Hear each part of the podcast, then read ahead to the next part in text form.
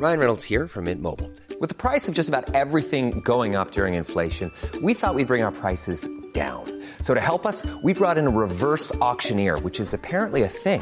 Mint Mobile unlimited premium wireless. Ready to get 30, 30, bit to get 30, bit to get 20, 20, 20, bit to get 20, 20, bit to get 15, 15, 15, 15 just 15 bucks a month. So, Give it a try at mintmobile.com slash switch. $45 upfront for three months plus taxes and fees. Promo for new customers for limited time. Unlimited more than 40 gigabytes per month. Slows. Full terms at mintmobile.com. Welcome to the FT World Weekly with me, Daniel Dombey. Almost unnoticed, Africa has become the world's most rapidly urbanizing continent. In the next 17 years, the UN predicts, the world's 10 fastest growing cities will be African. So, what does this mean for the region? What does it mean for the economy and public safety? What does it mean for people's quality of life?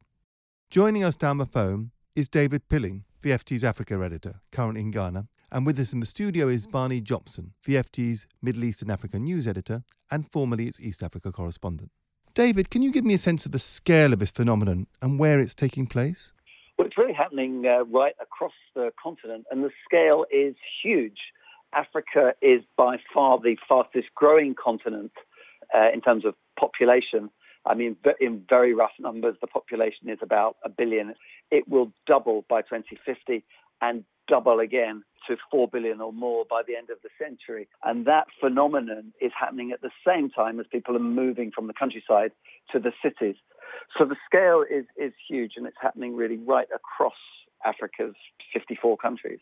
And give us an idea just of some of the examples. I mean, which are the places that are growing fastest, which are the mega cities, which are the biggest mega cities right now? Sure. Well, I was just in Bamako, which is a city that some listeners may not have even heard of, the capital of Mali. At independence in 1960, Bamako was 300,000 people, maybe. No one really knows how many people there are now. It's probably three and a half million. Now, while that's not a huge city, you can see the speed with which it's grown, and that is only continuing apace. At the other end of the scale, you have massive cities like Lagos, which is now 21 million people and sucking in people almost daily. Kinshasa in the Democratic Republic of Congo is also a megacity of 10, 10 million people or more. See, Cairo is a huge city. Nairobi is growing very fast. And then there are sort of medium cities like Dar es Salaam in Tanzania, a country whose population is also growing extraordinarily quickly, which is moving from being a fairly small city to now a medium sized city and will begin to push at being a, a megacity itself. So really, up and down the continent, you're seeing examples of, of this happening. Now, Barney, you are now um, back in under the dull skies of London. But if you can cast your mind to when you were East Africa correspondent, how did you see this phenomenon on the ground, both where you lived and where you travelled? Well, when I think about uh, urbanization in, in that region, the image that always comes to mind is the, the informal settlements or the slums or the shanty towns, depending on which words you want to use, which are, are very prevalent in, in Nairobi in Kenya, in Addis Ababa in Ethiopia, in Dar es Salaam, in Tanzania. They were the growing rapidly in the time I was there. And, you know, one of the images I always remember is on early mornings when I was up before the sun rose, just the floods of people coming out of the slums in Kenya and going to work in the cities that really brought home that these are an important part of the economies of, of these places. And I think these settlements often have a kind of a, an unfair reputation. They're perceived as kind of dirty, dangerous places. And there are certainly public health issues, there's certainly crime, but there's always a lot more going on. And one of the things that struck me as these places grew was that it was the residents themselves who had just as much concern about you know, public health issues and crime as, as any outsider. So that, that's one part of it. And then the other part was, was what the growth of the middle class looked like. Again, in Nairobi, there were a lot of uh, people with rising incomes uh, in the city, uh, and all around you'd see the construction of new apartment buildings, um, some of them on, on land that had been cleared um, of informal settlements. And, and, and I always remember how it seemed that there were just two architecture firms in Nairobi who had exactly the same blueprint that they would roll out all across the city, and every building looked, uh, looked identical. And just uh, Barney talked a little bit about that, but what is the economic impact of these huge urban growth, David? What does it mean for the African economy that this is becoming such a rapidly urbanizing continent? Well, I think there are two stories which sound contradictory but sort of pull in opposite directions. So, so, so, let me explain. I mean, on the one hand, when people move from the countryside to the city, their productivity should go up. and that should fuel growth. I mean, this is largely what has fueled Chinese growth over many decades. Uh, people moving from unproductive jobs in the countryside to cities where they become a part of the global economy, where they're inserted into the global economy. And you're seeing some of that happen in Africa. On average, it is certain that there's more production, more productivity going on in African cities than are going on in rural Africa.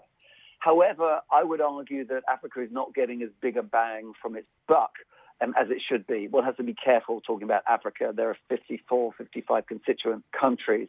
But in many of those countries, the cities that are growing up are cities to some extent, but they don't have all the advantages of cities. I was talking to the lead economist on this subject at the World Bank, and he was talking about the fragmented nature of lots of the cities, the lack of interconnectedness. Um, Bamako, where I was, has no public transport system, for example. Barney mentions people moving from uh, one part of the city to work in others. That's a very common phenomenon, but people are often spending a good proportion of their income just to get to work or walking to work, taking hours and hours. And therefore, you're kind of losing what ought to be the huge productive gains of the city because you have people who are living lives that don't look sometimes that much different from the lives they might be living in the countryside. I met women who are getting up before dawn to go and fetch water. Now, in a city, you would expect water to be piped or at least to a standing pipe fairly near. But some of these people were having to walk for miles to fetch water, to wash and buy water that was delivered by donkey cart. So you can see that unless you have planned cities, unless you have interconnected cities, you're losing some of what ought to be the productivity benefits of, of amassing people in these big urban conglomerations. And Barney, just using, I mean, your experience here, I mean, how much is this a planned phenomenon? How much is it a haphazard phenomenon that constrains the potential that otherwise bringing people together would yield? I don't think it's very planned at all in, in most cases. I mean, in, generally, the growth reflects a couple of things. It reflects high birth rates combined with an inflow of migrants from rural areas. And where David was in Bamako, uh, that inflow has been boosted by conflict in the north of uh, Mali, where an Al Qaeda linked group has taken control. And, and certainly in conflict zones, you, get an increase in the inflow into neighbouring cities. So I don't think it's planned. And I think the question for urban policymakers is to what extent they want to invest in making this a more managed phenomena to pick up on the issue of water. Um, there are many, many cities where they have the, the problems David experienced, people wasting a lot of time having to go and collect water because there's not a public water supply. And, and, and certainly in informal settlements, sometimes the view of policymakers is these people don't even have the right to be here. We're not going to provide them with water. But there are other cities where policymakers have got over that and they've decided, okay, we are going to pay to connect these people to the water supply and that makes a, a, huge difference in terms of productivity for the reasons David described. Right, and of course, throughout this conversation, we have to be clear that there is no template African city. We're talking about 55 different countries and an enormously varied continent. But, David, can you just talk about some of the problems that this urbanization creates? We've talked so far about how urbanization may be falling short of its potential, but is there a downside that goes beyond that in terms of public health risks, public order risks, demands on infrastructure? Where do you see the biggest problems and how do you think they can be overcome? Well, are a couple of things here. I mean, going back to the World Bank economist, uh, he mentioned that Africa is now roughly about 40% urban, with a, a, a, GDP that he estimated roughly across the continent of about $1,100 per capita. Now, when Asia reached the same level of urbanization, it had a GDP per capita of $3,500, roughly three times. Now, I mention this because you can see the resources that they have to cope with this huge expansion of, of urban populations is not really adequate.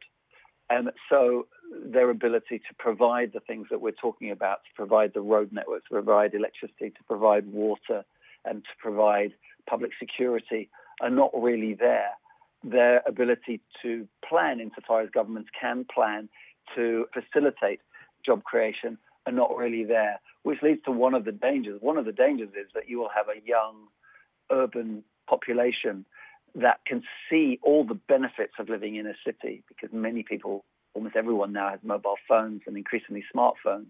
And you can imagine the social tensions that that could create if there aren't jobs uh, for people to do.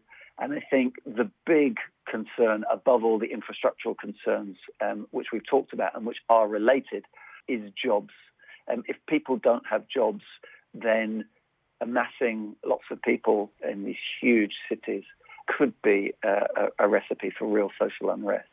And finally, Barney, I mean, isn't this urbanization testimony to the dynamism of many of these countries, of many of these cities, these populations? And are there any ways in which that's touched you? I mean, in terms of where you've traveled and seen places changed out of recognition in no time at all? Yes, it, it's kind of very energizing in a way to be in these in these fast growing cities again.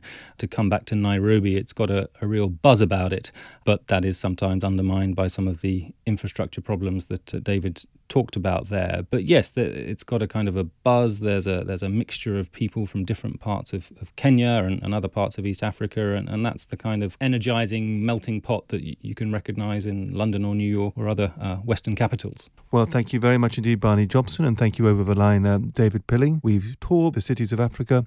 I'm not quite sure where we're going next week, but this week, thank you very much indeed. Goodbye.